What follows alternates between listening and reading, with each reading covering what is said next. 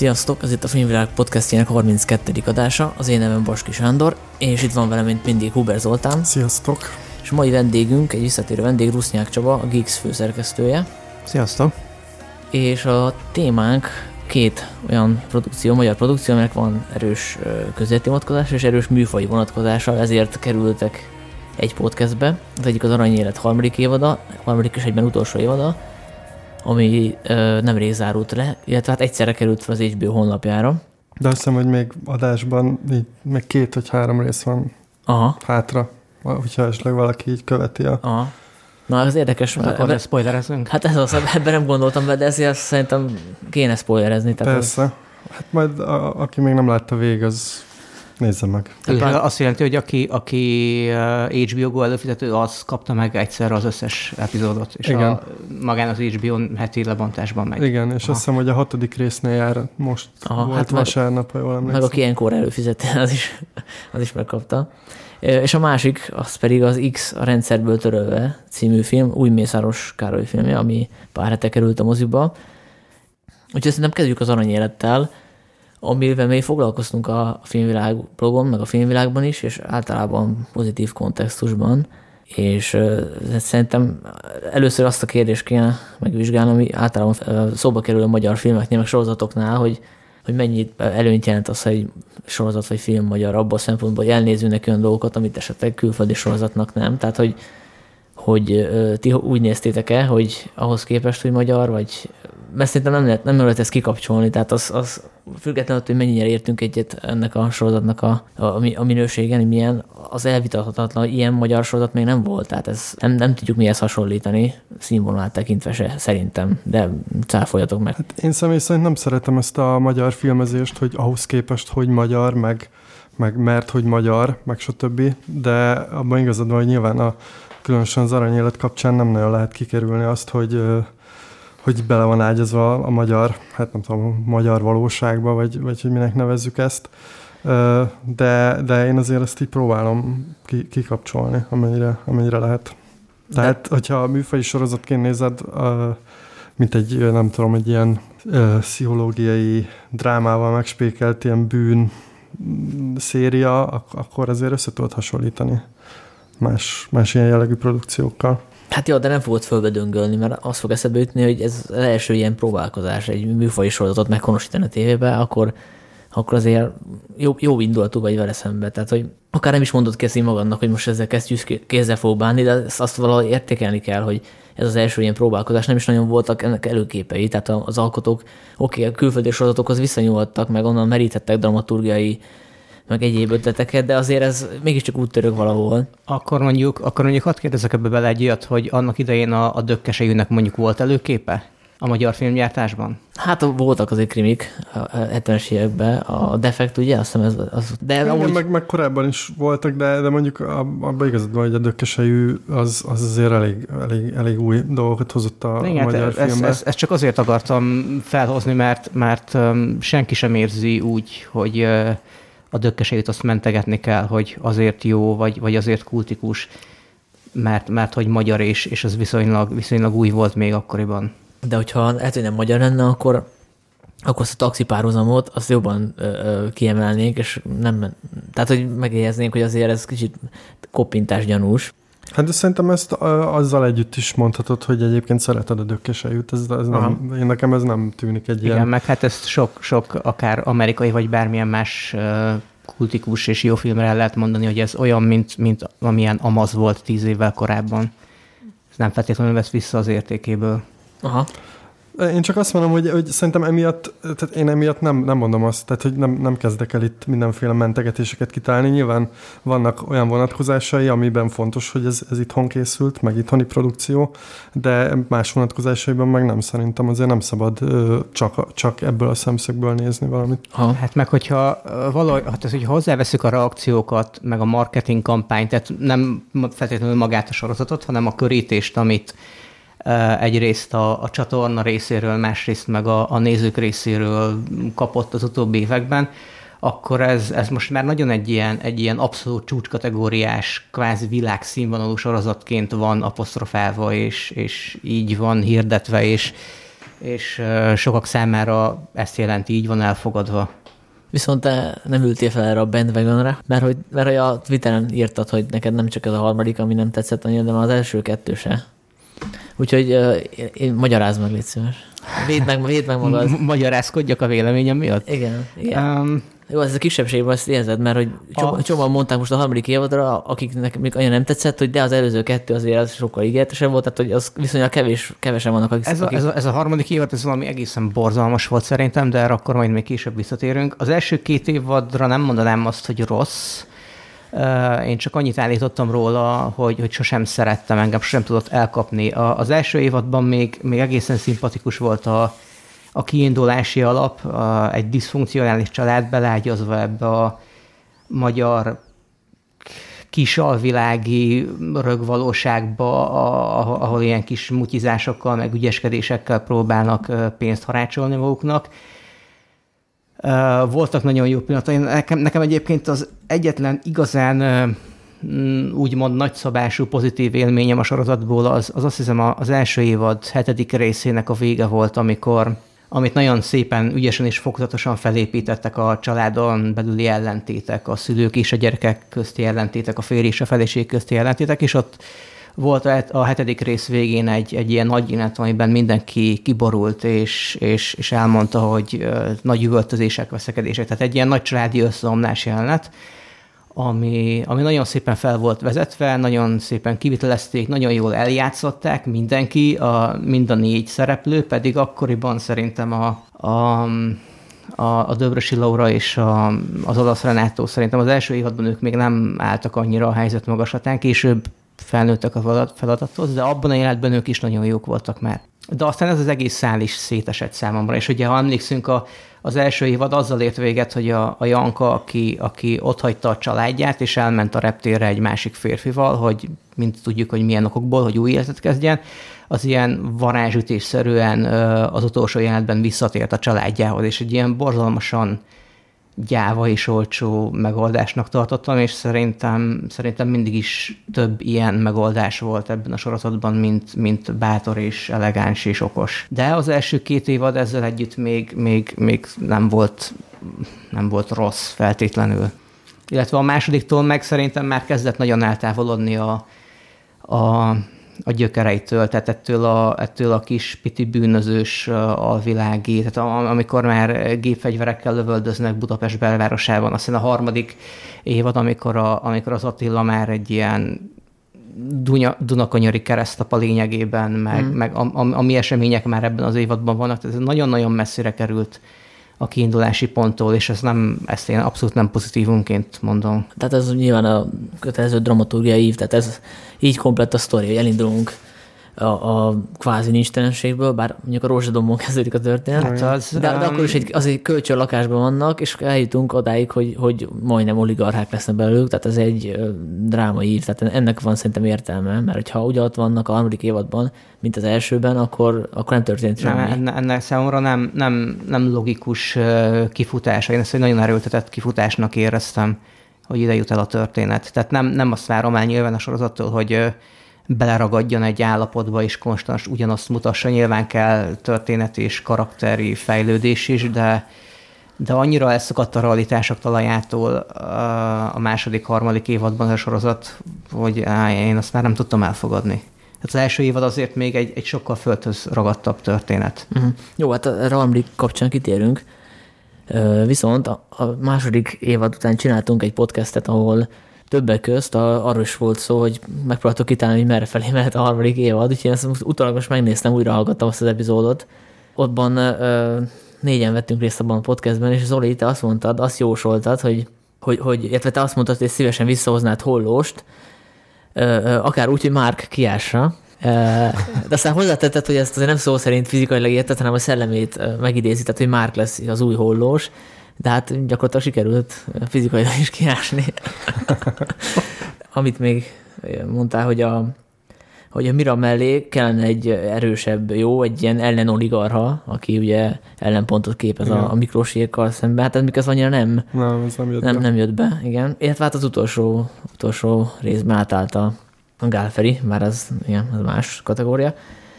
Balázs azt mondta, hogy Biancának akar nagyobb szerepet, szerintem ez mondjuk annyira nem jött be, tehát ő, ő megmaradt egy ilyen, egy ilyen oldalbordának. Ő is azt mondta, hogy már legyen az új hollós, és szálljon szembe az apjával. Mégis ez, ez a rész megvalósult. Illetve ez a, amikor felettük ezt az adást, ez a Simicska átállás után készült, úgyhogy a Balázs azt javasolt, hogy a Gálferi is kerüljön át a rossz oldalra, mint oligarha, tehát vegyék vissza őt. Ja, igen. Tehát, hogy fogják vissza, hogy ez érdekes lett volna, ilyen aktuál politikai áthallás. Ádám azt javasolta, hogy mivel ez az utolsó évad lesz, akkor azt már lehetett sejteni, ezért az írók nyugodtan megőrülhetnek, és ezt használják ki. Illetve ő azt szedte, hogy harsányabb gangster sztori legyen, hogy Attilában legyen igazi nehéz súlyú bűnöző, ne, ne csak egy ilyen félig szélhámos, félig oligarha, tehát hanem, hanem hogy menjen bele teljesen. És esetleg Janko is helyére léphet, hogyha őt mondjuk kivonnák a forgalomból, ment az Attilát. Márk térje jó útra a kontraszt miatt. hát ez nem jött annyira be. Illetve, hogy szerinte Hollós az akkor a figura volt, őt mindenképp vissza kell hozni, ha máshogy nem, akkor flashbackekbe. Ez azért bejött. Azt is mondta Ádám, hogy, hogy nem kell klasszikus főgonosz, elég, hogyha a főszereplők közti konfliktus az, az elég muníciót biztosít. Hát én eléggé homályban voltam. Én is azt mondtam, hogy Miklós legyen igazi gangster, és arra tippet, hogy Márk nem fog vele szembefordulni, mert hogy, mert hogy az apja kivívta a tiszteletét azzal, hogy elintézte ugye a hollós, meg a végén azért elég szép évet járt be a második év utolsó részében, ugye ő lett az igazi keresztapa, is úgy tűnt. És én a kontraszt miatt mondtam, hogy a, a Mira, aki nagyon ilyen kis ártatlan kis cuki, hogy ő kicsit korrumpálódjon, tehát hogy annyira akarja a, az apját, meg a, a szüleit megbüntetni, hogy ennek érdekében beálljon dolgokat is, ami kicsit neccesebb, illetve hogy aktívabban használja a hatalmát. Végülis ez, ez, ez, ez kicsit bejött, igen. Ellentmondnak egy tisztességes politikus képzeltem el. igen. Igen. igen. Illetve, hogy a Janka legyen egy kicsit, kerülj lelkiválságba és depresszióba, mert hogy nem tudja feldolgozni, hogy minden az ölébe hold. És ebből végül is a, a, a válság az megvolt elég, elég vastagon. Szóval, hogy mennyire vált be nektek a, előzetes elképzelések alapján a, a sztori, tehát mi erre számítottatok? Például eleve az, hogy ugye ugrottunk egyet a harmadik évad elején, a másodikhoz képest időben, az, az szerintem egy, nem volt egy rossz húzás, hogy gyakorlatilag újra el kellett kezdeni a sorozatot. Igen, de mondjuk olyan sokat nem ugrottunk, nem? Időben. Tehát... Ö... Ö, várj, hát kilenc hónap, nem? Körülbelül. Kb. Vagy hát majdnem. Tehát igen. mondjuk nekem, nekem ezért volt furcsa az indítás a sorozatnak, mert ez, amit mondasz Csaba, hogy ilyen, hogy ilyen nagyon nagy ö, fordulatok vannak benne, vagy ilyen nagyon tehát ilyen, ilyen nagyon logikátlannak tűnhet, vagy ilyen nagyon nagy íveket fog át egy-egy fordulat hirtelen. Én ezt itt, itt éreztem. Utána viszont így, így kezdtem, kezdtem érezni ezt, hogy ez a harmadik évad tényleg egy ilyen, uh, szerintem nagyon érződött, hogy egy utolsó évad, és hogy mindent megpróbáltak bele zsúfolni, ami, amit lehet, meg, mm-hmm. meg, meg visszávettek ebből az akciósabb vonalból, tehát itt nem voltak ilyen nagy gépfegyveres lövöldözések a belvárosban, hanem inkább próbálták a, ezt a, a családon belüli viszonyok ütköztetését összehozni ezzel a politikai vonallal, ami egyébként a végére szinte teljesen elhal a harmadik évadban. Úgyhogy mondjuk engem ebből szempontból meglepett a, a sorozat. Csaba? Hát ugye tekintve, hogy úgy vélekedek az első két évadról, ahogy nem voltak különösebb elvárásaim, igazából abban sem voltam biztos, hogy egyetlen meg akarom nézni. Én igazából csak így leültem elé, de hát igen, még ahhoz képest is mondhatni csalódás volt, hogy nem különösebben vártam tőle semmit. Nekem az pozitív csalódás volt, hogy hogy én úgy képzeltem el, hogy arra fog koncentrálni, hogy mitán mondjuk oligarchák lettek a, a Miklósiék, hogy utána hogyan, hogyan terjeszkednek tovább, mi az, amit még ö, ö, bevállalnak a hatalomért cserébe, és ehhez képest ilyen nagyon ilyen ö, egyszerű az oligarha rétel kapcsolatos praktikus gondok jöttek elő. Tehát az, hogy építkezni akarok egy földön, és akkor azt valaki megszerzi. És akkor utána nekem meg kell vesztegetnem a képviselőket, tehát ilyen, ilyen napi apró cseprő dolgok már, ami egy ilyen politikus mm. vagy oligarha. Igen. Tehát, hogy, hogy nem az történt meg, hogy most beköltöztek abba a Dunakanyarbeli villába, és akkor minden megoldódott, hanem hogy gyakorlatilag ezzel csak a, a gondok sűrűsödtek, és nem olyan egyszerű dolog az, hogy az embernek hatalma, hatalma van, és akkor mozgatja az embereket, mint a bábukat a saktáblán, hanem hogy ezzel csak így szaporodnak a, a, a problémák. Ez, ez a része nekem nagyon-nagyon bejött. Hát igazából a, a, az Attila szempontjából nem, nem, nem jelentettek ezek akkora problémát. Tehát a, a, a Gálferivel volt néhány ilyen beszélgetésük, hogy hú, most mit csináljanak, és ez kb. mindig azzal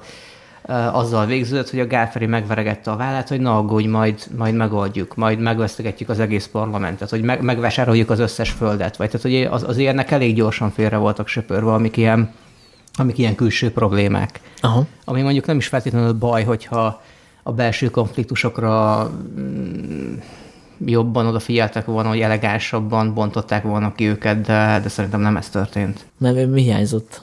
Mondjuk az első pár részből. Nekem, szerint, nekem az, az, ott még nem volt probléma a, a fölállása, meg az, hogy hitelsek a karakterek, az volt probléma, hogy úgy éreztem, hogy egy 16 részes évadot látok, 8 részbe sűrítve, és az, az probléma, hogyha nem tudom megérteni például, hogy a, mondjuk a Bianca, akit egy más színész játszik, az miért, miért olyan, mint hogy egy teljesen más karakter, mint hogyha nem csak a színész cserélték volna ki, hanem magát a figurát is. Tehát, hogy Ennyire durva lett volna a kontraszt a...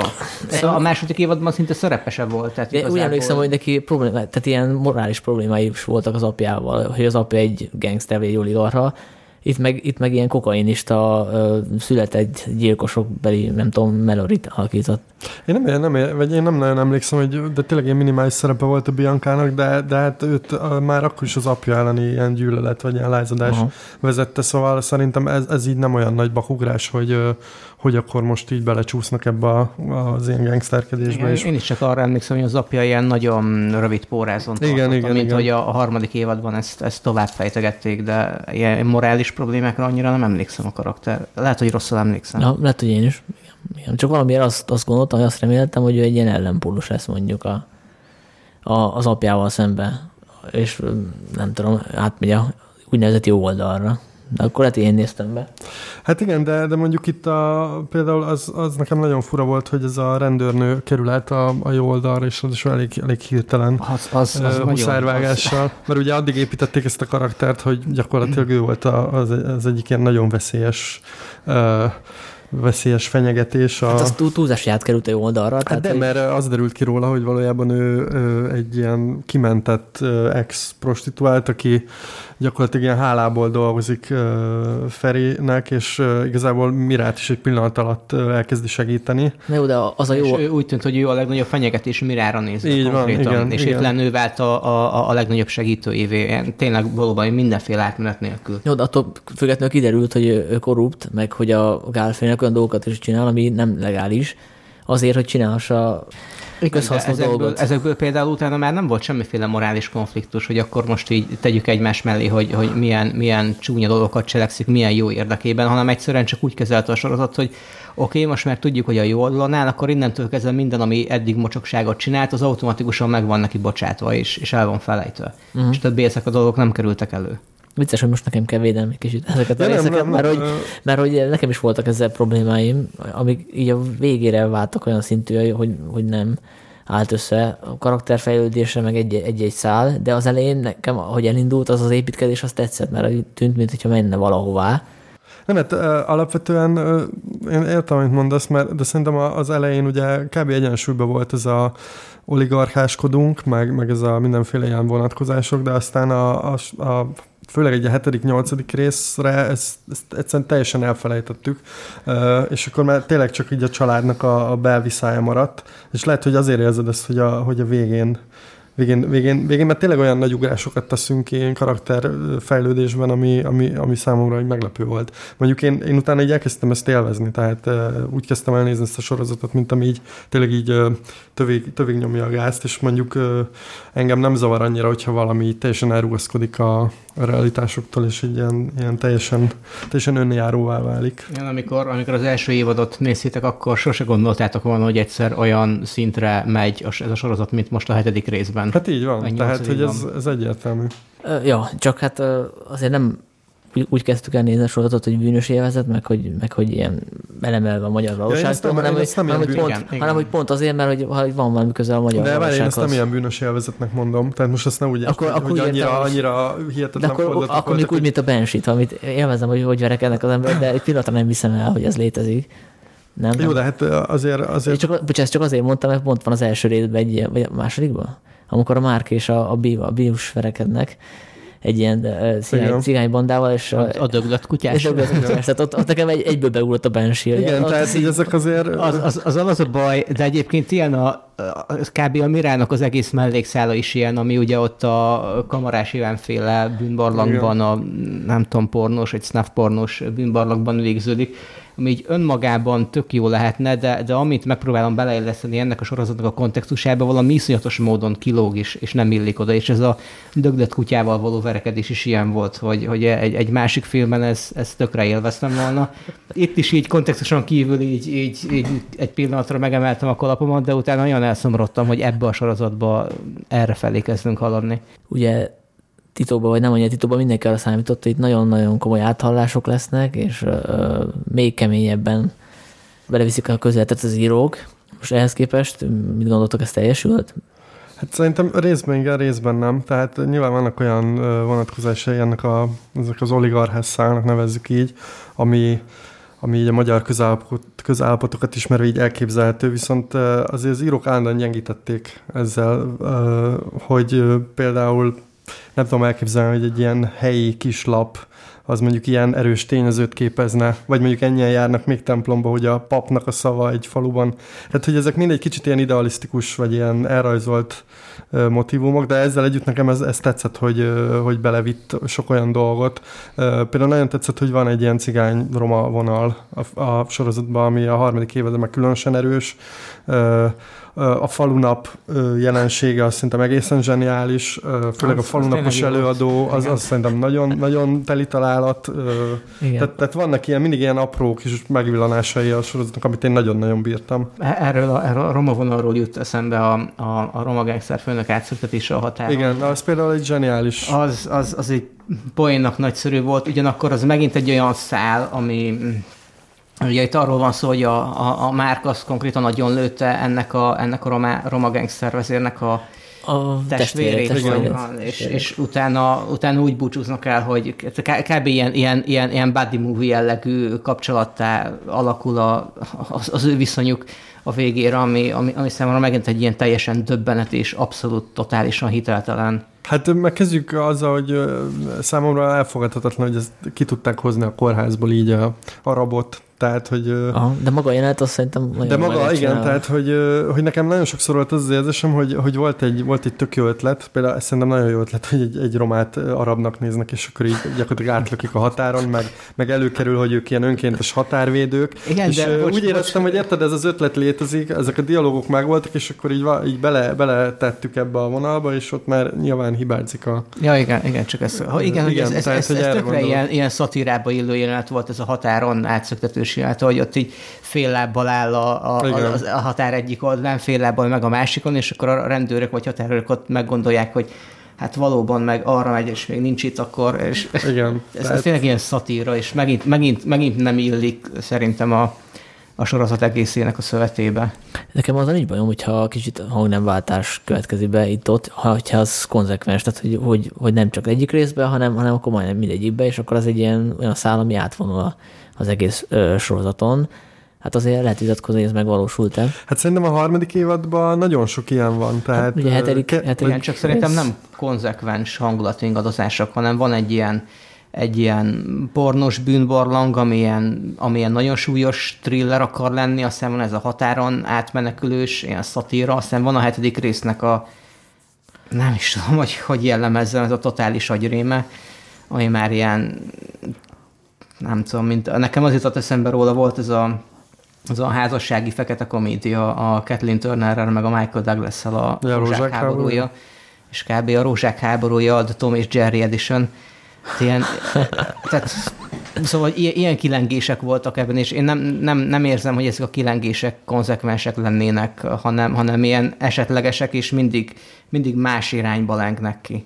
Hát még pont a hetedik rész szerintem az, ami védhető. Egyrészt azért, mert, hogy, mert hogyha megnézzük a nagy, nagy sorozatokat, a, a kultikussá vált sorozatok, ott is vannak ilyen battle epizódok, tehát egy ilyen ami kilóg, az, kilóg kicsit a többi közül, ugye a mafiózóknak volt egy, az a híres epizód, amikor az erdőbe bolyonganak, Igen. akkor a Breaking Bad a legyes epizód, Tehát ez... Egész biztos voltam benne, hogy a Breaking Bad egyes epizódját fogod felhozni, de, de azok, ilyen, azok ilyen köztes epizódok, vagy ilyen, majdnem, hogy ilyen fillerek, és annak tök fán, de viszont ez itt, itt, itt ilyen családon belül dinamikák dőltek el, ilyen régi történet. Tehát, hogy ez egy ilyen majdnem, hogy finálé igazából. Hát az gyakorlatilag szóval... az volt, igen. A nyolcadik rész az már csak epilógus, tehát az a akciót, a, hogy ellopják a pénz, az arabok pénzét, az már csak egy ilyen lábjegyzet okay. volt. A hetedik rész volt tényleg, ahol, ahol a lényeg kiderült az, hogy a, a, a Attilát mégiscsak szerette az apja, tisztázták a testvérével és a régi dolgokat, akkor a, a, a Márk is rájött, hogy a Endreba az mégse volt olyan jó arc. Tehát, hogy ez az, az nagyon fontos volt, hogy bezárni ezeket a szereplőket egy térbe, és ott kiderülnek ezek a dolgok, és hogyha ez ilyen szimpadiasnak tűnt nagyon, annak az a magyarázata, hogy ezt a Tasnádi István írt, aki ugye vezetőíró, és aki színházi színpadi író, és tényleg az egész olyan volt, mint egy ilyen, ö, egy ilyen kamaradráma, egy ilyen néhol groteszbe, paródiába átváltó, mondjuk Martin McDonough dráma. És hát ez igen, ez, ez veszélyes műfaj, hogy amikor ott a Janka szül, és ott énekelnek, meg tapsolnak, meg reppelnek a, a családtagok, akkor az tényleg könnyen megy át paródiába, és rezgett a léc is, de én, mint a korai filmek nagy barátja, ahol a hangnemváltás mindennapos, ezt nem tudtam utálni. Kicsit ilyen megkökentő volt, de, de utólag visszagondolva erre az epizódra nekem az jött le ebből, hogy, hogy ez egy baromi bátor dolog volt ezt meglépni és ahhoz képest szerintem ez, ez jól sült el nagyjából. Volt egy-két gyengébb, tehát olyan részem, hogy rezgett már a léc, tehát kicsit majdnem túltolták, de, majd nem.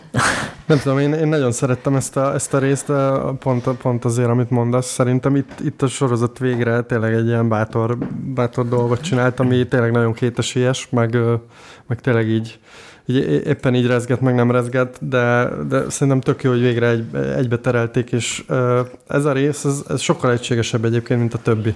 Most, hogyha azt mondod, hogy szar, akkor, akkor úgy egységes, hogy, hogy szar, de hogy, de hogy szerintem nem. értem, hanem... hogy mit mondasz, és ilyen szempontból jogos, csak én úgy érzem, hogy itt nem rezgett a léc, hanem lerúgták a lecet, széttörték, felgyújtották, és aztán a hambait kilőtték a napba.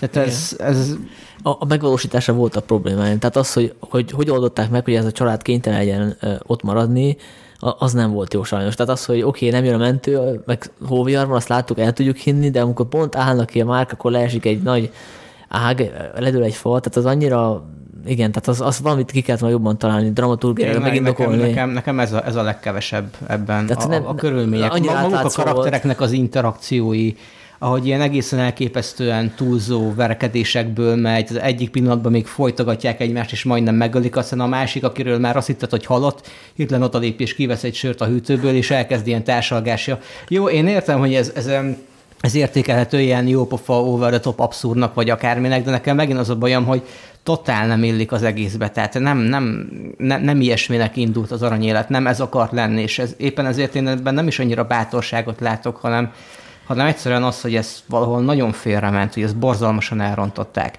Hogy ez, ez, ez konkrétan egy ilyen nagy, komolyan vehető drámai finálé nak tervezték, és, és én meg nem tudtam komolyan venni és drámaiként értékelni. Hát nem tudom, mert, mert az egész sorozat szerintem éppen, hogy a, tényleg ebből a kicsit ilyen rögvalóságból indul el, és egyre, egyre hiába hoz be mindenféle szálakat, azért egyre, egyre inkább egy ilyen egy ilyen tényleg, tényleg túltolt valami, és szerintem a harmadik évadban nagyon látványos jelei vannak, hogy egyre több poént megengednek maguknak. Lásd a kutyás verekedést, vagy, vagy akármi. És nekem az a hetedik rész, az egy ilyen betetőzése volt ennek, tehát nekem abszolút nem volt vele problémám, és szerintem, szerintem tök jól állt a, a sorozatnak. Uh, annyit belekérdeznék, hogy ti, uh, én nem vagyok biztos benne, ti emlékeztek rá, hogy a, az Attila testvéréről a, róla, róla volt említés a korábbi évadokban? Igen, igen, igen. Hát, hát ő meg is jelent, is meg szerepelt. Ő az, aki munkát adott neki egy építkezésen, és kiderült, hogy az, az ilyen kamu.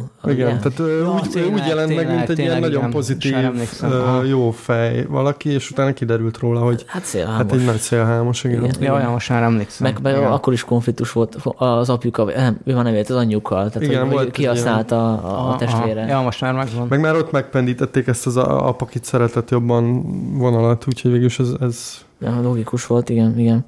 Kicsit még visszatérve a közéleti vonalra, ugye beszéltük ezt a határos jelenetet, az nagyon jó volt, meg hogy bizonyos dolgokat fölvetett a film, és azt nem tudom, hogy jó vagy rossz, hogy ezeket utána háttérbe hagyta. Tehát az, hogy kiderül, hogy a, az újságot, ami megírja, hogy mi, mi, mi történt, azt így fölvásárolják. De ez a szál után így abban maradt, tehát az újságírónő is belenyugszik. Ja, igen, igen. Nem az, hogy abban maradt, hanem a, a, a nagy harcos, idealista újságírónő, aki neki ment minden igazságtalanságnak, azt hirtelen elkezdi kiszolgálni a, Azért a rendszert. Láttunk már hasonlót. Láttunk hasonlót, de itt ez annyira, annyira éles és durva átmenet, hogy ez, ez megint csak nagyon nehéz volt lenyelni. De mondjuk annyira mellékes a karakter igazából, hogy ez annyira nem tehát van, van benne ez a rész, amikor kicsit így el, elmismásolják áttérben, de viszont van a, az a rész, ahol a Janka meggyőzi a, a többi képviselőt, hogy szavazzanak úgy, ahogy kell, és meg e, eleve az a figura az ősnek az anyja, hogy hívták? Nem teszem be.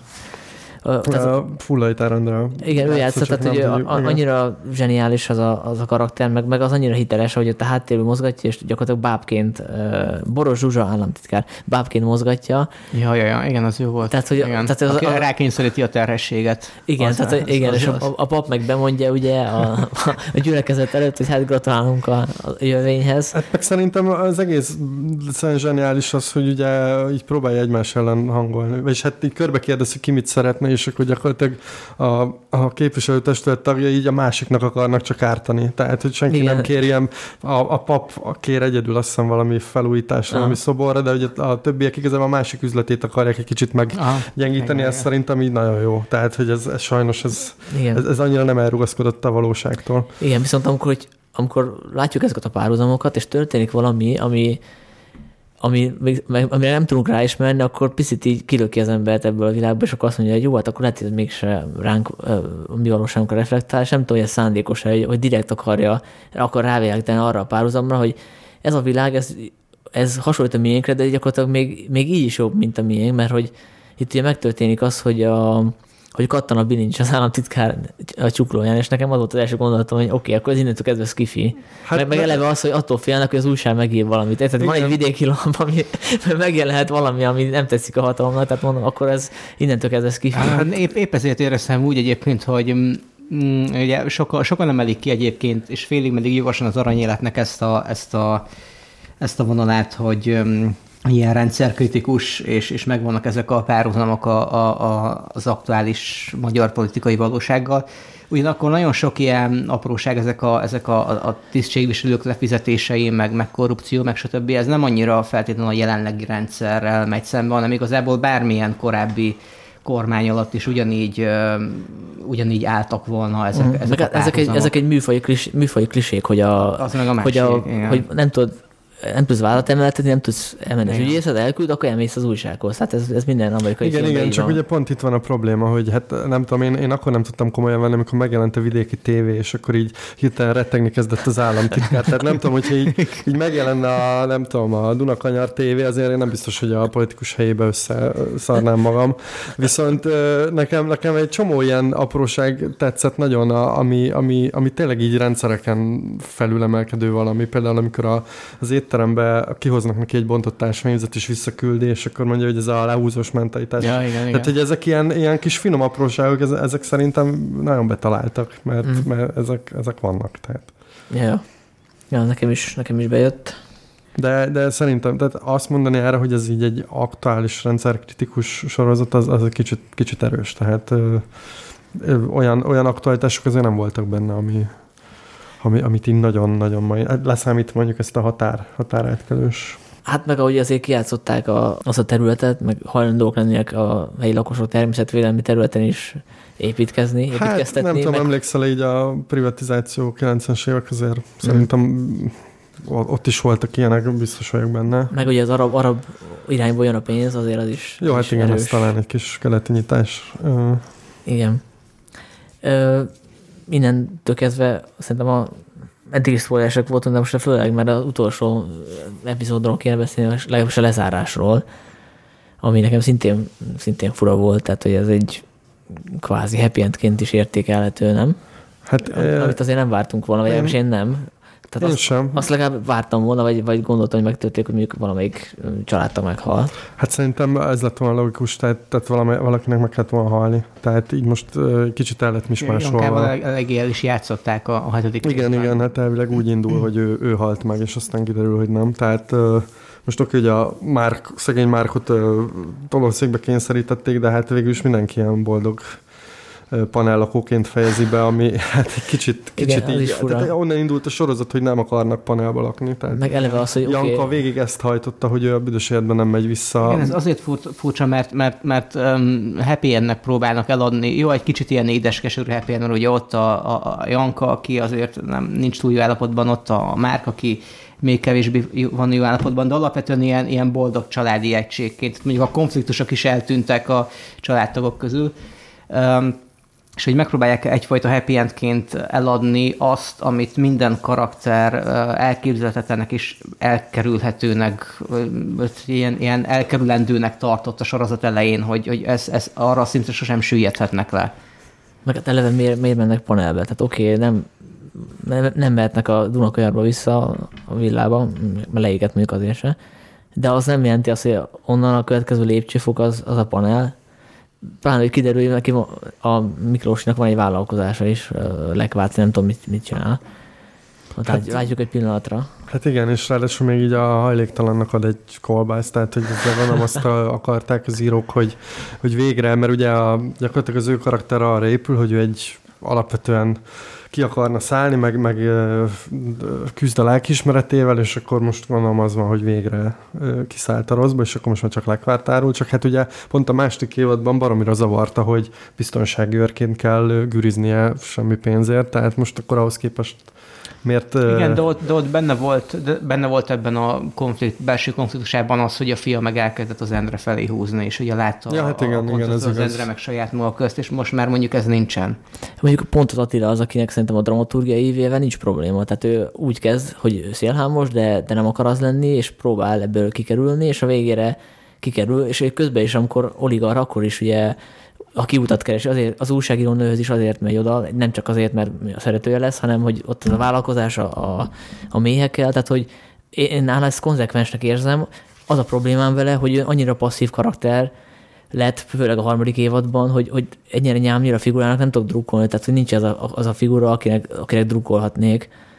Pedig ő, ő, őt gondoltam annak, aki, aki végül mondjuk biztos, hogy túléli egyrészt, másrészt meg ő azért talán meg is érdemli, hogy, hogy jó útra térjen, és ne kenyeres vízen kelljen nekem, élnie. nekem az ő egyébként tényleg egészen jó karakterivében ott, ott volt egy kis megbicsaklás, hogy, hogy egy ilyen kvázi keresztapa figurává vált a harmadik évad, vagy hogy kvázi átvette az Endre helyét a második évad végén, ami szerintem totálisan nem volt benne a karakterben, mert ugye valóban ő két évadon keresztül folyton mindig ki akart szállni. És aztán most meg Igen, de hát úgy volt karakter, vagy a keresztapa, hogy ilyen látszat egy kicsit. Tehát, Igen, muszáj volt erőt mutatni. Tehát, hogy ő így mutatott, de igazából nem láttuk egyszer sem, hogy ő valami, leszámítva ezt a utolsó rablást. Igen. Mindig az volt, hogy ő szól valakinek, meg elintéz valamit, meg ott jó, így befolytogatott egy-két ember, de hogy azon kívül így nem, nem láttuk ilyen komoly keresztapa szerepben, mint mondjuk Neki, neki ez a egy orvos, muszáj, aki- muszáj dolog volt. Tehát a második évad végén is azért állt bele ebbe, hogy megmentse a családját. Tehát azért kellett keménykednie. Nekem a Janka ennél, ennél problémás van, mert ugye ő, az ő karaktere is konzekvensen épült föl. Ő, ő mindig az volt, aki, aki rosszba viszi bele a, a férjét. Tehát eleve miatta került bele legelőször is, amikor látjuk a flashbackben ő a az, második aki, aki évadban. elég egyértelmű pénzt és hatalmat akar. Igen, ez, és ezt tök jól végigvitték a második évadon, a harmadik évad teljes egészében is majdnem, és ehhez képest a végén ő az, aki, a, aki hajlandó a pénzt fölgyújtani, és valamiért jó utat él, neki, neki most már jó a panel, és nem értem, hogy miért, tehát hogy mi az a nagy változás. Hát erre mondhatjuk azt, hogy ugye halálközeli élménye volt, és agyvérzésből épül fel, és majdnem belehalt egy szülésbe. És ugye val- valójában ugye arról szól a harmadik évadnak az eleje, hogy ő neki komoly pánikrohamai vannak, és a, ugye a lelkiismerete fizikai tüneteket okoz nála. Aha. Uh, Hát tehát de itt jön be, amit az elején mondtam, hogy ehhez kevés a nyolc rész. Tehát, hogy hát nekem igen, egy, ez egy, egy, a hetedik részről a nyolcadikra kéne elhinnem, hogy, ő, hogy ő, ez a halál közeli élmény így megváltoztatta. Sőt, egy rész alatt Sőt, kell hinnem, mert a, igen. mert a hetedik végén azt Hát hiszem, hogy meghalt. De hát pontosan ez a, ez a probléma szerintem a, ugye a harmadik évad vége az, a, például tényleg az utolsó pár rész az ilyen, az ilyen hatalmas időugrásokat De hát, amúgy, meg- bocsánat, de, de, ez, de ez ugyanaz, ami, amit már említettem korábban, hogy az első évad végén varázsütésre visszajön a végén a családjához, az utolsó jelentben.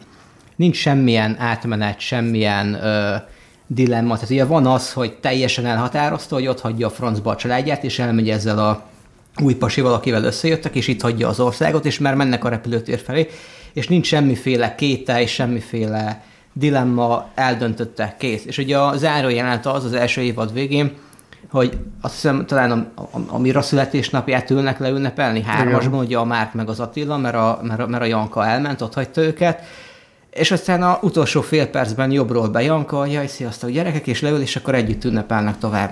Mintha, mintha a sarki boltból jött volna vissza, nem onnan, hogy éppen elhagyta a családját. Az egész sorozaton végigvonul, hogy ez a család, ez egy ilyen szétbom, szétbombázhatatlan valami, tehát, hogy akármennyire így utálják egymást, meg akármilyen genyóságokat követnek el, azért mégis így valami gravitálja őket egymáshoz.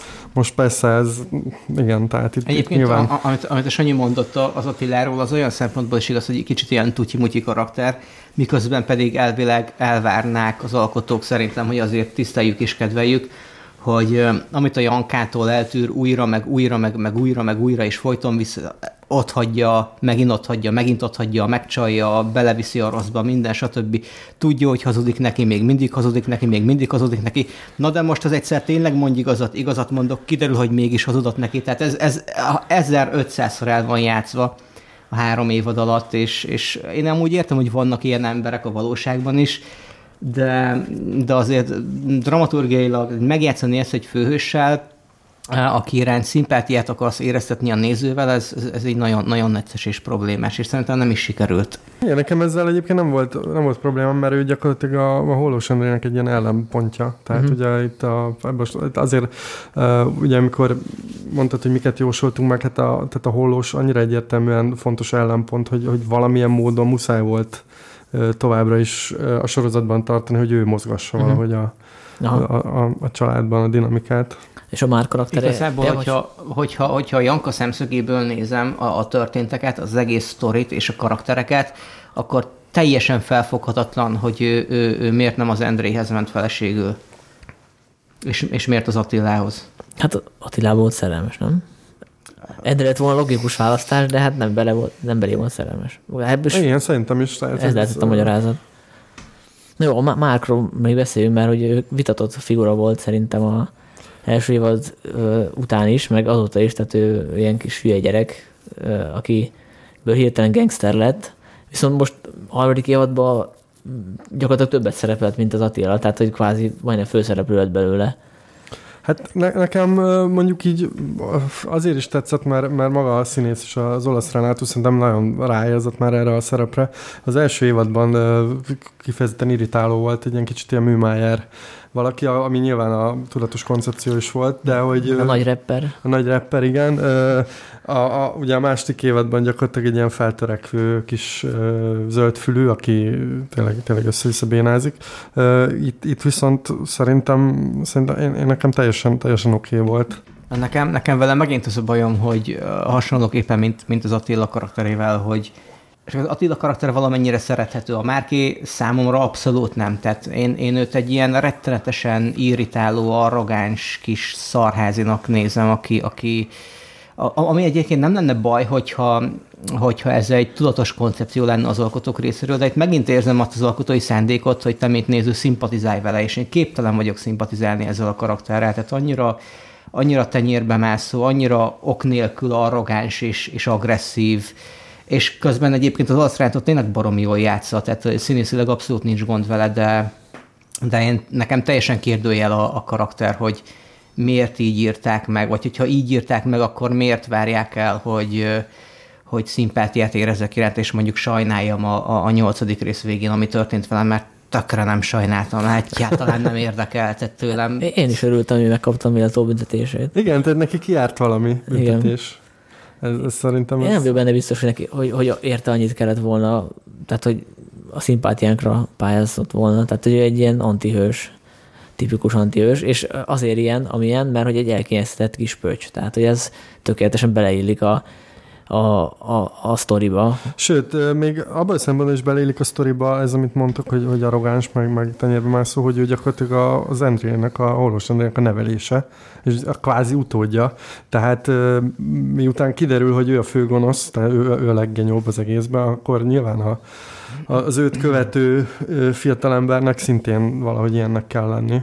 Uh-huh. Mondom, nekem tényleg alapvetően az a probléma vele, hogy én viszont úgy érzem, hogy el akarják fogadtatni velem ezt a karaktert, hogy, hogy ez a karakter így oké, és, és, és tartsam szimpatikusnak, és, és szurkoljak neki, és én nagyon érzem a kontrasztot, hogy ez, ezt, ezt nem sikerült elérniük nálam. Uh-huh. Hát nálam se.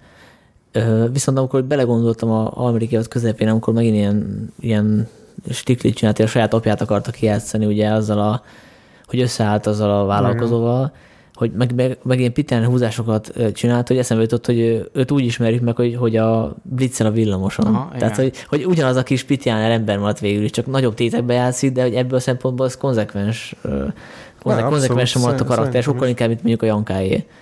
Tehát, hogy nála, Vagy a Mirai. Illetve hát a, a Renátónál is föl lehet hozni, hogy hagyta elégetni a pénzt, de mondjuk hagyta látszott a leginkább, hogy neki őt ezt bántja. Míg a többiek azt mondták, hogy jó, az égessünk el egy köbméter eurót, kit érdekel. Igen. Viszont akkor Mirárról is beszéltünk, mert ugye az ő is, ő is érdekes úton ment keresztül, tehát az ártatlan kislány, akiből egy ilyen ketrec harcos lett.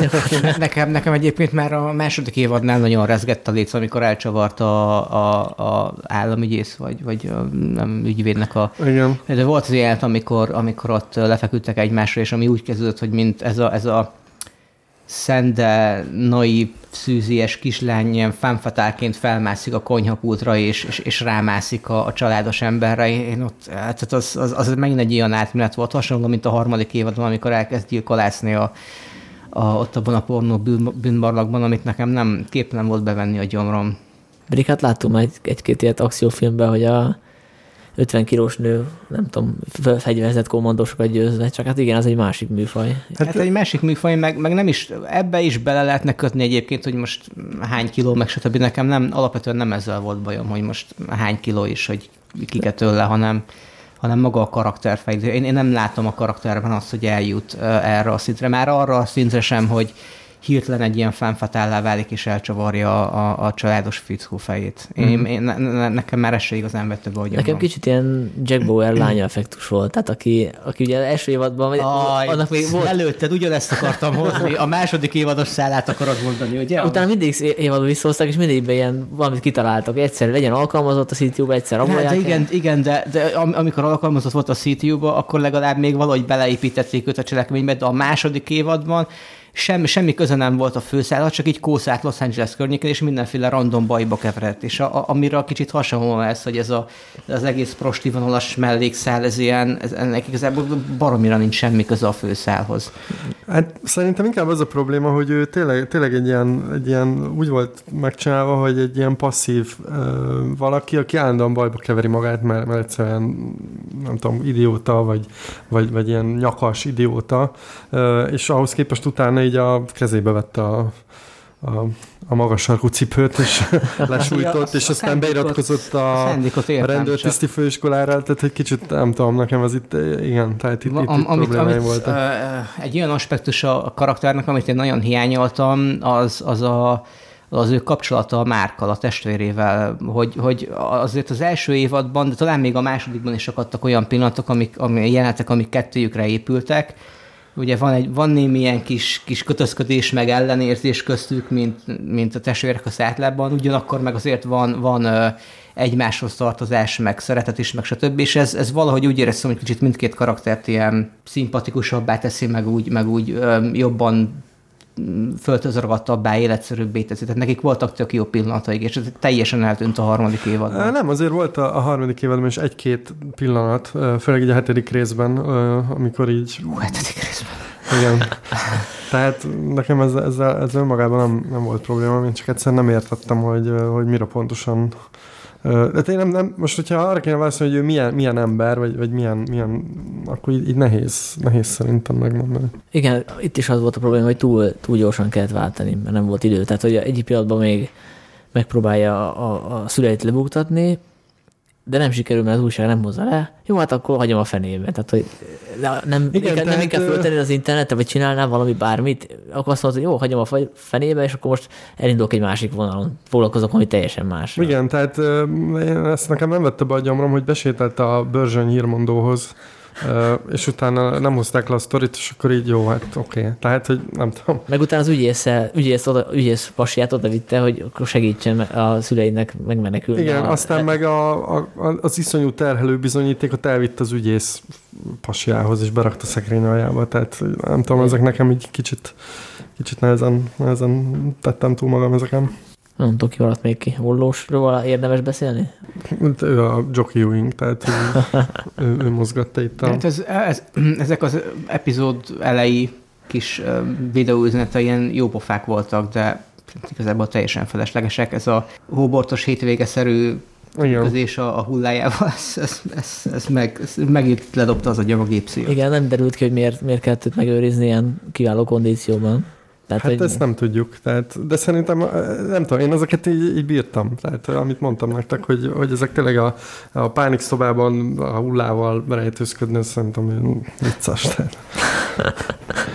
Jó, szimbolikus volt, tehát hogy a Mike nem tudta, nem tudta túllépni Holloson, tehát gyakorlatilag nem tudta eltemetni átvitt értelemben, és ez, ez, tényleg ott van a hullá, ott kísért mellette szó igen. szerint fizikailag. Tehát igen, ezt ebből a szempontból értem, csak... Mert, mert, mert ez, a, ez, a, ez a több epizódon át húzódó játszódás is kínos volt nekem, hogy talán mégis él, lehet, hogy életben maradt, és akkor a Janka oda vizionálja a falunapon a... Igen, igen, igen.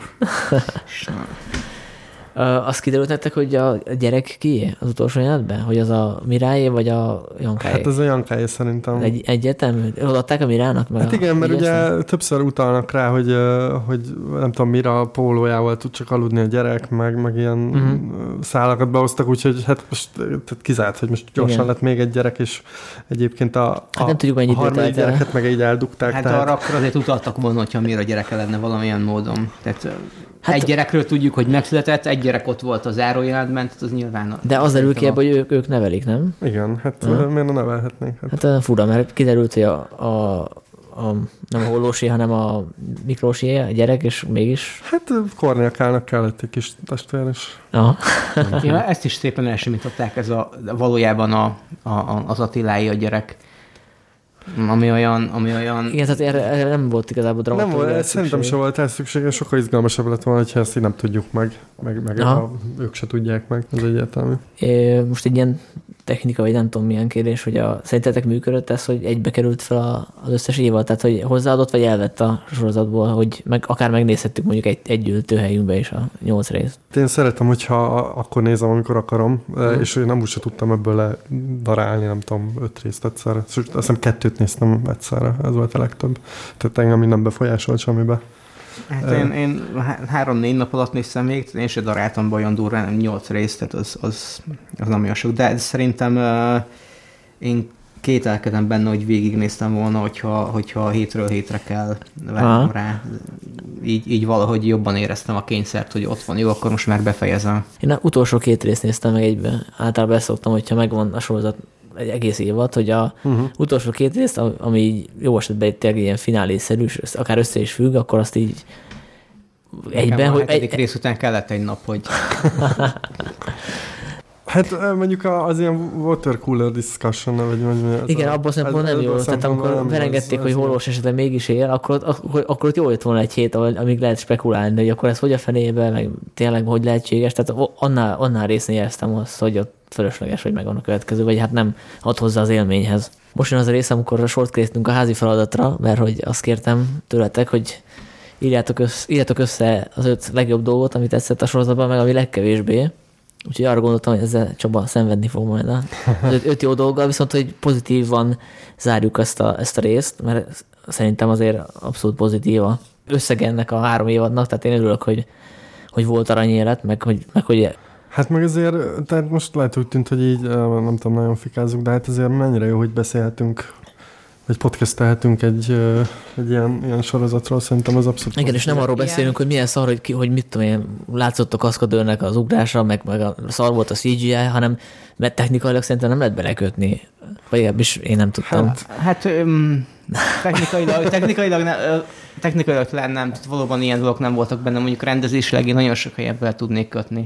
Ja, de hát erről beszéltünk már második évad kibeszélni is, hogy a sok, sok a drón, meg sok a fölösleges. néha egy kicsit ilyen laza Mindenesetre, amit mondtál, annyi, olyan szempontból én is örülök, hogy elkészült, nekem alapvetően egyetlen nem tetszett így összességében, főleg nem még az első két évad csak-csak elment, de a harmadikkal együtt, ami ugye azért mégiscsak a, a lezárása, a végkifejlete az egésznek, nekem, nekem eléggé negatívban van a sorozat, Aha. de ilyen szempontból, hogy ez valóban egy ilyen, ilyen fontos első lépés és egy nagy mérföldkés, hogy ezután talán könnyebb lehet Magyarországon hasonló jellegű sorozatokat csinálni. Ilyen szempontból tényleg tök jó, hogy van. Uh-huh. Na, akkor ennek örömére nézzük a negatívumokat. Melyik ötök kezdni?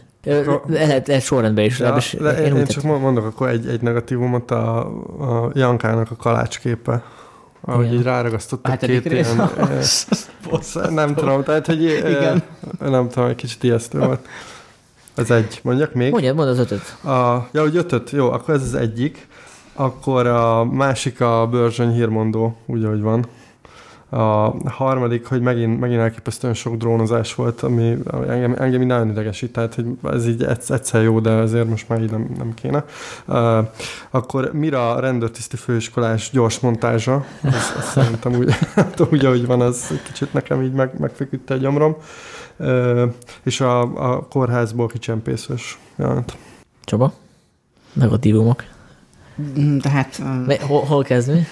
Bőségzavar. Úgy, úgy az egész hetedik rész, meg a nyolcadik rész. A, a, a nyolcadik részben a, a, a finálé, a konvoj megállítása és a, a, az akciójelenet, ahogy a Márk neki repül a hirdetőtáblának, vagy, vagy nem tudom minek, és, és ugye ott maradandó károsodást szerez, ez egy ilyen borzasztóan bénán kivitelezett jelenet.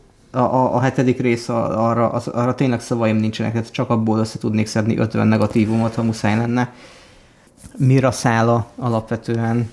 Ez végig igazából... már öt. Hát én is olyanokat írtam föl, főleg amiket, amiről már volt szó, tehát például a Bianca figurája, hogy, hogy nem csak a színészt, hanem a karaktert is, mint a lecserélték volna. Ja, erről számított, a, a, hogy a, a, a, a Gálferi alakító színész Vág, Vég Zsolt. Vég, Vég Zsolt Szóval, hogy ő szerintem nagyon kilógott az egyébként jó szereplő gárdából uh-huh. negatív irányba. Nekem én nem, sosem tudtam, ez egyébként már a második évadon is így volt, sosem tudtam elhinni annak a karakternek, hogy ilyen, ilyen nagy háttérben álló, mindenkire fenyegetést jelentő mastermind. Uh-huh. Nekem, nekem totál nem volt szeles. Mint a túljátszotta volna. Akkor a, nekem, ugye, ahogy mondta a Bianca, akkor a hetedik részben azt, hogy nem tudták megoldani az összezártságot, erről is volt szó. Dramaturgiák, hogy az, az, az működjön akkor nekem picit negatív, hogy hát nagyon a, a lezárás, tehát hogy, hogy minden szállat nagyon le, lekerekítettek, tehát hogy nem, nem maradtak el valatlan szárak, szerintem ez fölösleges volt. Ö, akkor én is a, a drónt, drónt említeném még, ami fölösleges volt, tehát a túl volt rendezve helyenként, és uh, pillanat, mi van még? Lehet, hogy csak ennyit találok. Érdekes, érdekes hogy amikor a pozitívumokat kell megtalálni, akkor sokkal többet találtam. Tehát, hogy bármennyire is vannak elnézéseim, az egy csomó minden van, amire szívesen emlékszem vissza. Nekem ez fordító lesz, de viszont a, a rendezési dolgokra nekem eszembe jutott ez a, ez a hogy a drónozás valóban engem is bosszantott, de volt, volt egy ilyen konstans visszatérő rendezői fogás, legalábbis a harmadik évadban, be szerintem korábbi kettőben is csak arra már kevésbé emlékszem, hogy a, amikor feszültséget akarnak teremteni két karakter közt, akkor a kamera így köröz körülöttük, aztán valami tetszőleges pillanatban bevágnak róluk egy totálképet, és aztán a kamera megint köröz a két karakter körül, akik egymással szemben állnak és vitatkoznak, és, és nagyon, nagyon ilyen stílusos akar lenni, hogy köröz a kamera, és dinamika van a képben, stb. Nagy, nagyon lapos és, és unalmas megoldás. Ja, akkor nézzük a pozitívumokat. Bármelyik kezdheti. Zoli? Hát ez mégis már volt szó, e, a falunapi fellépőt nagyon bírtam, szerintem az, az elképesztően jó, azon nagyon, nagyon nevettem. Akkor a cigány mentes övezett tábla használata, szerintem, szerintem nagyon szuper. Akkor beszéltünk a határátlépős jelenetről, az, az, az szerintem nagyon vicces volt. Kamarás Iván sortja nekem az, az, az, az elképesztően vicces volt. Én azért nem tudtam azt a jelentet se ilyen nagyon, mondtad, hogy neked így nagyon elütött stílusban, hogy ilyen hirtelen komoly helyzetbe kerülünk, de nekem az a ez a strici az valahogy annyira nem, nem tudom, tehát, hogy ilyen, olyan mm-hmm. inkább, inkább nevetséges volt, mint, mint félelmetes. Ez, ez már volt ott, nem? Nem tudom. Csaba? Meg így, így unblock a színész, én nem, nem szerintem tök jók voltak a színészek. Mm-hmm. Így, így most nem, nem akarok itt kiemelni senkit, mert, mert tényleg Hát a, abból szempontból lehet kiemelni, van, aki többet kapott, van, aki kevesebbet. Az Ono Eszter szerintem nagyon jó volt, mert ő nagyon sokat hát igen, kapott. Ő azért, a, a túlószí meg keveset kapott, de, hát most de úgy is... beszorul, de ő is jó, jó volt. a, a, a szereplőgárda az nekem is egy pozitívum alapvetően a legtöbbe.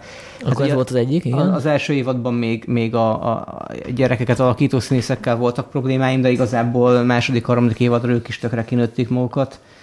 A falu napjelent, az, az nekem is tetszett a, a határátkerős, a cigány arab jelenet, az szintén, de mondjuk ezek, ezek meg olyan dolgok, ezek is volt szó korábban, hogy amik, amik nekem így igazából önmagukban tök jók, de, de nekem nem illenek a sorozat egészében. Ugyanilyen a, a kamarás Iván féle jelenet, ami, ami önmagában elég jó, de szerintem tökre nem illik oda, meg hát nem tudom, mit mondjak még. Szép képek voltak a Dunakanyarról. Jó, akkor mondom, én, én ezt most sorrendben állítottam. Nálam az ötödik uh-huh. helyen a, uh-huh. az államtitkárasszonynak a karaktere, meg az egész figura, meg a, a színész is, is nagyon jó volt.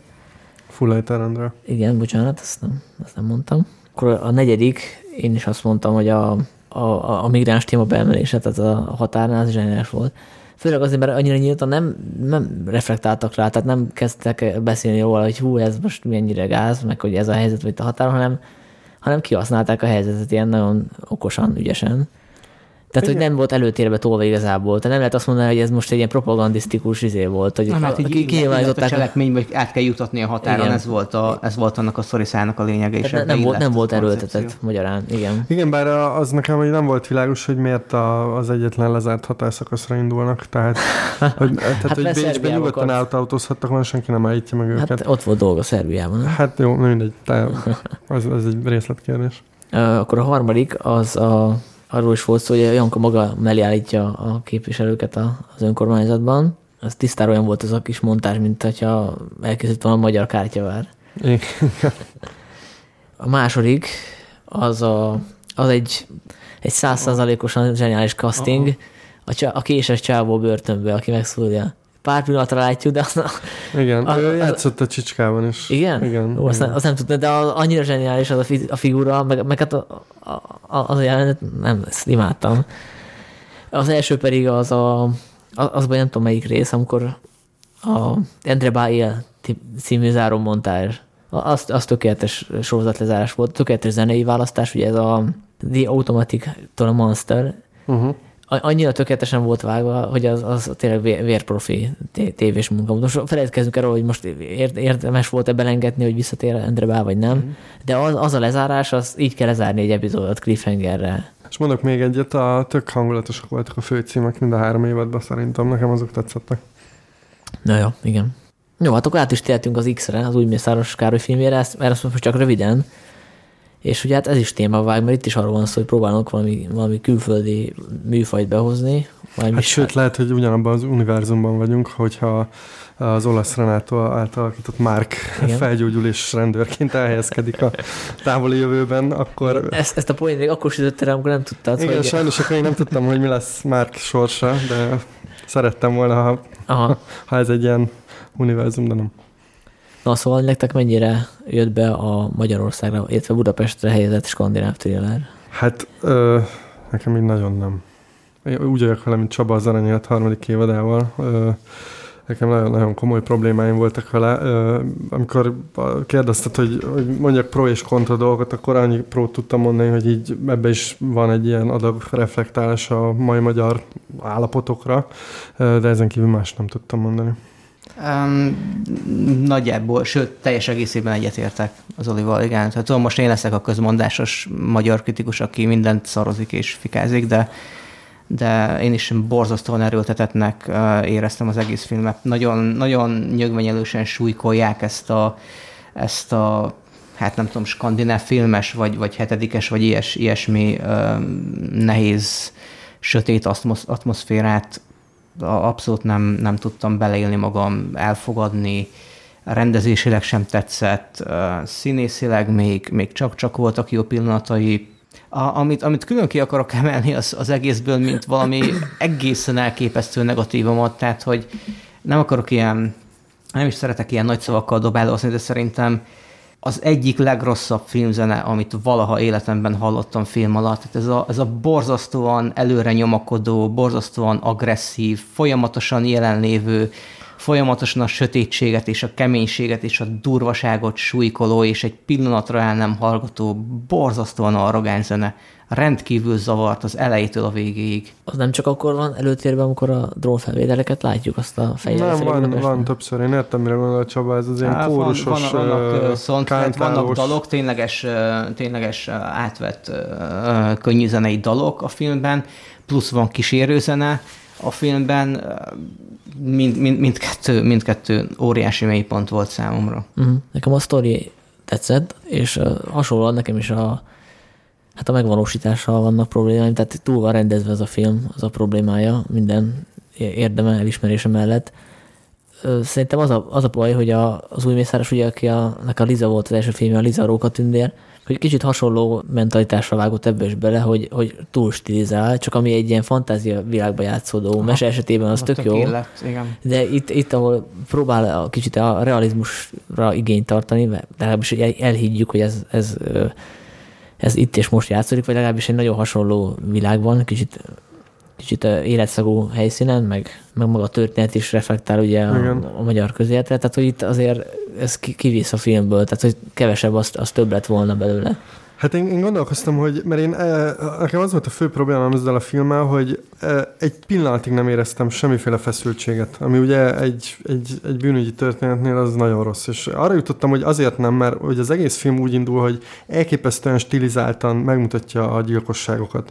És mivel, mivel megy ez, a, ez az általad is említett zene, és egy ilyen lassú kameramozgással gyakorlatilag ilyen esztétikai élményként tálalja az összes felgöngyölítendő kvázi öngyilkosságot. Egyébként ebbe kapcsolódik a Lizához, tehát azt mondják, igen, hogy semmi igen. köze nincs már, hogy más stílus, más műfaj, de ebben de van, igen. Ezáltal viszont eltávolítja tőlem, tehát egyszerűen nem érzem a tétjét az egész bűncselekménynek. Másrészt számomra nem volt világos, hogy engem miért érdekel ez a nyomozónő. Tehát azon kívül, hogy pánikbeteg és zihál, nem nagyon tudtam vele azonosulni. Egyszerűen nem érdekelt, hogy ő most megoldja ezt az ügyet, vagy nem oldja meg. Mm. Se az ügynek nem éreztem a tétjét, se számára a tétet, hogy, hogy mi van, hogyha megoldja ezt az ügyet. És ez, erre rájött ez a, ez a nagyon dagályos, nagyon, súly, nagyon súlykolja, hogy itt ez most nagyon-nagyon nagyon komor valami, e, ezek így egyszerűen így ki, ki folyamatosan kidobtak a filmből ha, ha, még, ha még egy valami hat kellene mondom, akkor, akkor valamennyire tetszett az, hogy a végén így nincs teljesen megoldva az ügy, hogy ugye nem, nem kapja el, hanem, hanem rájön, hogy ez itt, ez itt túl sok, és egyszerűen hátat fordít, és elmegy, tehát ebben van valamilyen nem tudom, ilyen hollywoodi filmre totál nem jellemző. Mondjuk a skandináv vonalra valamennyire, tehát mm. ilyen magyar rögvóság, hogy inkább hátat fordít és elhúz a francba. Viszont ami a, a, ami szerintem tök jó példája ennek a, ennek a borzasztóan erőltetetten súlygolt hangulatnak, ez a, amikor mindig fejjel lefelé mutatja Budapestet. Igen ami amúgy tök jó ötlet lenne, hogyha, hogyha csak ilyen, ilyen hangsúlyos jeleneteknél súlypontokon használná, de miután elkezd ilyen ilyen vágóképnek használni szinte minden adandó alkalommal, majd teljesen elveszíti a, a, a szerepét és a, és a súlyát. Hát most, hogy lelőtte a film véget, akkor ez is egy spoileres rész lesz, úgy érzem. Ú, hát, bocsánat, igen, tényleg azt mondtuk, hogy nem spoilerezünk. De mondjuk, mondjuk konkrétan nem mondtam nem derül ki. Is, csak, hogy ja, igen, tehát, hogy nem, nem totális a happy end. De egyébként ebből a szempontból nekem sokkal jobban tetszett a, mármint közéleti szempontból, mint az aranyélet. Tehát, hogy úgy éreztem, hogy ez, ez, ez utána úgy kellett fel a moziból, hogy nincs tőle jobb kedvem, ami mondjuk vitatható, hogy ez egy, egy filmnek a célja, de hogy, hogy reálisabb képet fest arról, hogy most hol és miben élünk. Tehát, hogy Ö... jobb, jobban érzékelteti azt, mint mondjuk az aranyélet, ami picit feloldja ezt az egész szituációt. Én nagyon jó kedvel keltem fel a film. Ja, persze, mert örültél végig Igen, tudom, hogy csopoén, de igen, valóban.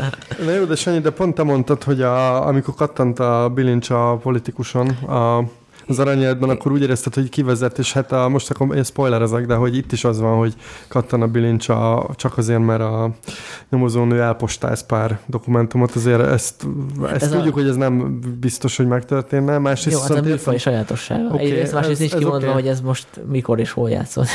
Jó, Na jó, tudjuk, igaz. hogy Budapest, de érted, jó, ez egy alternatív univerzum. Ha ez egy amerikai filmben történne, akkor, akkor talán akkor hihetőbb lenne, így a magyar mai valóságban nem, nem Igen, annyira. igen. Viszont ezzel egyetért egyetértek, hogy nekem is ezt tetszett a legjobban, hogy ugye gyakorlatilag tematizálja ezt a, ezt a passzivitást, hogy, hogy tényleg itt így passzívan viselkedünk, és emiatt nem nagyon változnak a Igen, dolgok. tehát én ezt úgy, úgy fogalmaztam ez, meg, ez, egy, ez egy abszolút pozitív vállalás a film. Hát, tehát, hogy, hogy ezt így megpróbálta egy ilyen bűnügyi szállal összesodolni, vagy nem tudom. Ja, hát ő, ő magamat pla- plagizálva a következő filmvilágban én, én kritikám lesz olvasható a filmről, hogy ez úgy összegezte, hogy Idézni, idézni fogsz magadtól? igen, hogy ez egy, ez egy közérzett film gyakorlatilag. Tehát, hogy lehet, hogy krimiként nem működik, thrillerként sem, de szerintem így közérzett filmként igen. Tehát legalábbis nekem így átadja Tehát a ez az elméletet, hogy azért éreztük rosszul magunkat a, a, a moziban, mert, mert, hogy, mert ugye ez, ez a közérzet van, hogy De mi más indokolná azt, hogy, hogy ennyire borongos, meg ennyire sötét az egész film az elejétől az utolsó, ezzel, ezzel hogy, hogy, hogy át akar adni valami, valami hangulatot a, rendező, és nem csak a hát hangulat, nem csak abból, adni hangulatot. nem csak igen. abból fakad, hogy gyilkosságok történnek, hanem hogy ez az egész hely, itt valami, itt valami bűzlik. Igen, csak tudod, a skandináv krimikben, legalábbis a, a jó skandináv krimikben, általában a gyilkosnak nagyon erős az ilyen társadalmi beágyazódottsága, tehát hogy mindig valamire reflektál, vagy a, nem tudom, a rasszizmusra, vagy valami... Hát itt is.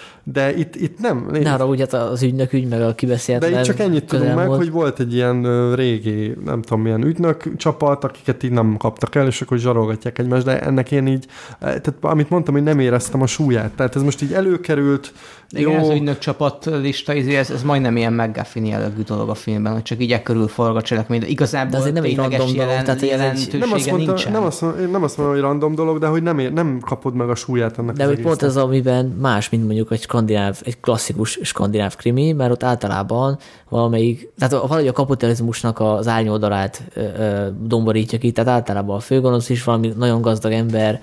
Itt meg, itt meg érezték, hogy ez nem fog működni annyira egy, egy nem tudom, egy oligarchával, bár mondjuk az a pont működhetett volna, hanem ezért kellett a rossz, a rossz emberek szerepébe a politikusokat, vagy a politikai közel, közeli embereket megtenni, és szerintem ez egy jó húzás volt. Jó, de például akkor mondhatunk egy olyan párhuzamot, amikor a, a náci múlt elhallgatása miatt gyilkol valaki, ö, ott, ott ugye a, teljesen a végéig ö, teljes homályban vagy. Itt viszont azért viszonylag gyorsan így össze lehet pakolni, hogy, hogy itt valami szám, és igazából nem tudsz meg utána semmit erről, az, erről a erről a halálos tagról, azon kívül, hogy hát ők úgy voltak, meg most az egyik tagjuk nagy ember lett. Hát ez nekem így kevés, tehát ez, ez egy ilyen mismásolás. Uh-huh. A legtöbb kritikákban azért negatívként van megfogalmazva, hogy a, a gyilkos, vagy legalábbis az egyik gyilkos fölfedi a film, ami nyilván nem véletlen, de erről mit gondoltak? Most annélkül, hogy belemennénk mélyen, hogy ki az a figura és miért. Szerintem, szerintem ez egy ilyen un- un- unortodox, me- unortodox megoldás, de ezzel nincs probléma. problémám. Nekem sem, mert Na, majd sok, sok kritikában úgy írták, hogy ez mekkora hülyeség, majd fölfedik, hogy ki a Holott ez pont, pont egy ilyen kis csavar, amire nem számít az ember, igen. hogy, hogy a film közepén harmadánál meg tudjuk, két harmadánál meg Hát tudjuk. meg utána ugye egy csomó jelenetnek abból lenne feszültsége, hogy ugye Igen, ez hogy a tudjuk. gyilkos ö, megkörnyékezi a nyomozónőt, csak hát mondjuk itt, itt, itt sem feltétlenül sikerül, de, de ez szerintem ez teljesen rendben van. Ez, ez, ez nem egy ilyen nagy unortodox húzás, hát többször, többször van ilyen. De most technikailag amúgy nektek hogy tetszett? Leszámítva a drónfelvételeket, meg a zenét. Most azon kívül, amit beszéltünk, hogy túl van stilizálva. Az baj, hogy szigorúan azt nézzük a, technikai oldalát, akkor, akkor azzal nincs problémám, csak magával a koncepcióval van problémám, ami a technikai megvalósítás mögött áll. Tehát, hogy Mhm. az oké, okay, hogy, hogy van vágva, meg hogy van felvéve, de egy technikai oldalról lehet, hogy nem kötnék bele, de, de ami koncepció mögötte van, az, az, az élvezhetetlenné teszi számomra. Pedig pont a, a képi világot akartam kiemelni, hogy, hogy azért nekem egységesnek tűnik. Oké, okay, hogy fölismerem a Budapestet, azt a Budapestet, amiben itt járok nap, mint nap, de közben elhiszem, hogy ez egy ilyen alternatív világ, egy kicsit sötétebb, egy kicsit koszosabb. Nekem ez a része működött. Például az a rész is, amikor elfogják ezt az anarchista csávót, aki nyomtatja Ah. ki a, a, a pamfletjeit, az a rész is egészen erős volt szerintem. Ne, ez, ezzel, ezzel nekem sem volt problémám, csak hogy mivel, mivel tényleg így alapvetően nem tudtam menni a filmmel, ezek ilyen sovány vigaszok, de ez, hát a, a pozitívnak azt, azt én a- viszont örülök, hogy van ilyen film, meg vannak ilyen tapogatózások errefelé is, mert, mert tényleg, tényleg kellenek ezek, tehát Ja, abszolút. Kicsit csalódtam, hogy ezért nincs, nincs komoly vita köztünk végül is. hát ne, nem, nem tudom. Nem, nem fura, mert egyébként, mert egyébként, ha megnézed a magyar kritikákat, a nagy részük, vagy egy jelentős részük pozitív, tehát hogy hogy lehet, hogy bennünk, vagy bennetek van a hiba. Hát lehet, lehet. Én azért árnyal, árnyaltabban látom, de igen. Tehát, hogy... Én mindig azon a véleményem, hogy mindenki másban van a hiba. Igen, jogos. De az, hogy egy film megosztja a közönséget, meg a kritikusokat is, az, az nem olyan nagy probléma. Nem, tehát, hát hogy... sőt, az nagyon jó. Tehát meg kellett volna hívnod egy olyan embert, aki szerint ez a magyar filmtörténet legjobb bűnügyi film, és akkor biztos tudtunk volna vitatkozni, mert meg megkérdeztem volna, hogy hol érezte a feszültséget. Tehát, uh-huh. de... Igen, csak amikről így beszélünk, nagy része annyira szubjektív, tehát hogy nem tudsz menni a karakterrel, meg hogy nem érzed a feszültséget, holott ez ennek a karakternek elég komoly drámája, személyes drámája van, tehát ami ki is bomlik szépen korrektül a végére. Igen, csak tudod, van, van egy tinédzser lánya, aki nem tudom, 13-14 éves lett, Aha. és elvileg az ő pályája, meg az ő pánikbetegsége akkor kezdődött, amikor még terhes volt, és nekem egyszerűen nem áll össze, hogy miért most miért most jön elő az alaksorból, miért most veszi elő ezeket az aktákat, miért érdekes ez most nekünk, tehát, hogy, hogy nem egy ilyen, nem, tehát ezt a traumát annyira eltolja a film, uh-huh. hogy, én, hogy én azon kívül, hogy tényleg így Balsai Móni egyébként tök, tök jó, meg, meg, meg nagyon jó hozzá ezt a kialvatlan, nem tudom, kivasalatlan valakit, de hogy, de hogy nem, egyszerűen nem, nem éreztem magamhoz uh-huh. közel. Ja, mondjuk a lányát alakító színésznő pont nem jó, szerintem hát, sajnos. Igen. Egyébként mi, miért beszél az régiók? Tehát ez, ez ilyen skandináv filmes, vagy skandináv krimis kötelező motivum, hogy egy elfekvő félretett ügyet Igen, csak elővesznek. ugye ott azt szokták csinálni, hogy van egy ilyen ügyosztály, meg, mm. meg nem tudom, ilyen, tehát vala, valamit így mindig bedobnak, de hát itt gyakorlatilag úgy indul a film, hogy ő így prezentálja ezt a... Na, akkor összekötöm a kettőt, az aranyhetet, meg az X-et, hogy az lesz az igazi, hogyha készül olyan sorozat, meg olyan film, ahol nem kell a külföldi előgépeket citálni, mert az aranyhetnél is az, hogy egy külföldi licensz alapján készült, és a és az X-nek a sok hibája szerintem levezethető abból is, hogy meg akart felelni ennek a skandináv krimis mintának a rendező. Tehát, hogyha kicsit jobban, jobban elszakad ettől, és még nem akar annyira borongos hangot, nem akar minden egyes szálat áthozni a kötelező ilyen dramaturgiai csavart áthozni abból a műfajból, akkor talán jobb lett volna ez a film. Nem? Szerintem nem feltétlenül baj az, hogyha, hogyha külföldi előpéldákat citálnak. Jó végszó lett volna. Mint hogy azt már megállapítottuk, vagy hát legalábbis én ezen a véleményen voltam a, a dökkesejű felemlegetésekről, és én annál sem éreztem soha problémának, hogy lehet ilyen meg olyan külföldi az... előképeket citálni hozzá. Mm. Attól az még önmagában egy tök jó film. De hát ettől nem lesz kevesebb szerintem. Jó, akkor, akkor lezárjuk. Köszönjük szépen a figyelmet. A Mixcloudon, Soundcloudon követhettek bennünket, és írjátok meg, hogy mondjuk szeretnétek-e még, hogyha magyar filmekről, meg sorozatokkal foglalkoznánk, mondjuk a vállótársakkal. Vagy van az a falusi sorozat az RTL Klubban. ezt velünk. Kérünk szépen mindenkit. Na, hello. Sziasztok.